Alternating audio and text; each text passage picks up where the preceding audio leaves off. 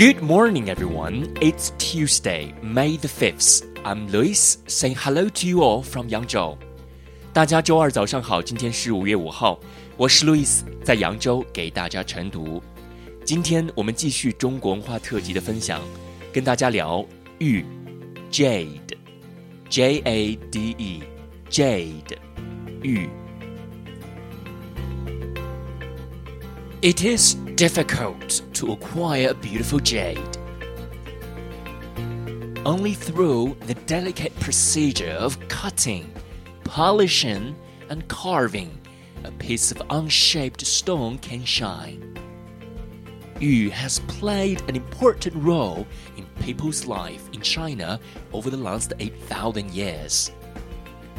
Seals of emperors were made of yu Yu is also a popular material for amulets, ornaments, and expensive artwork.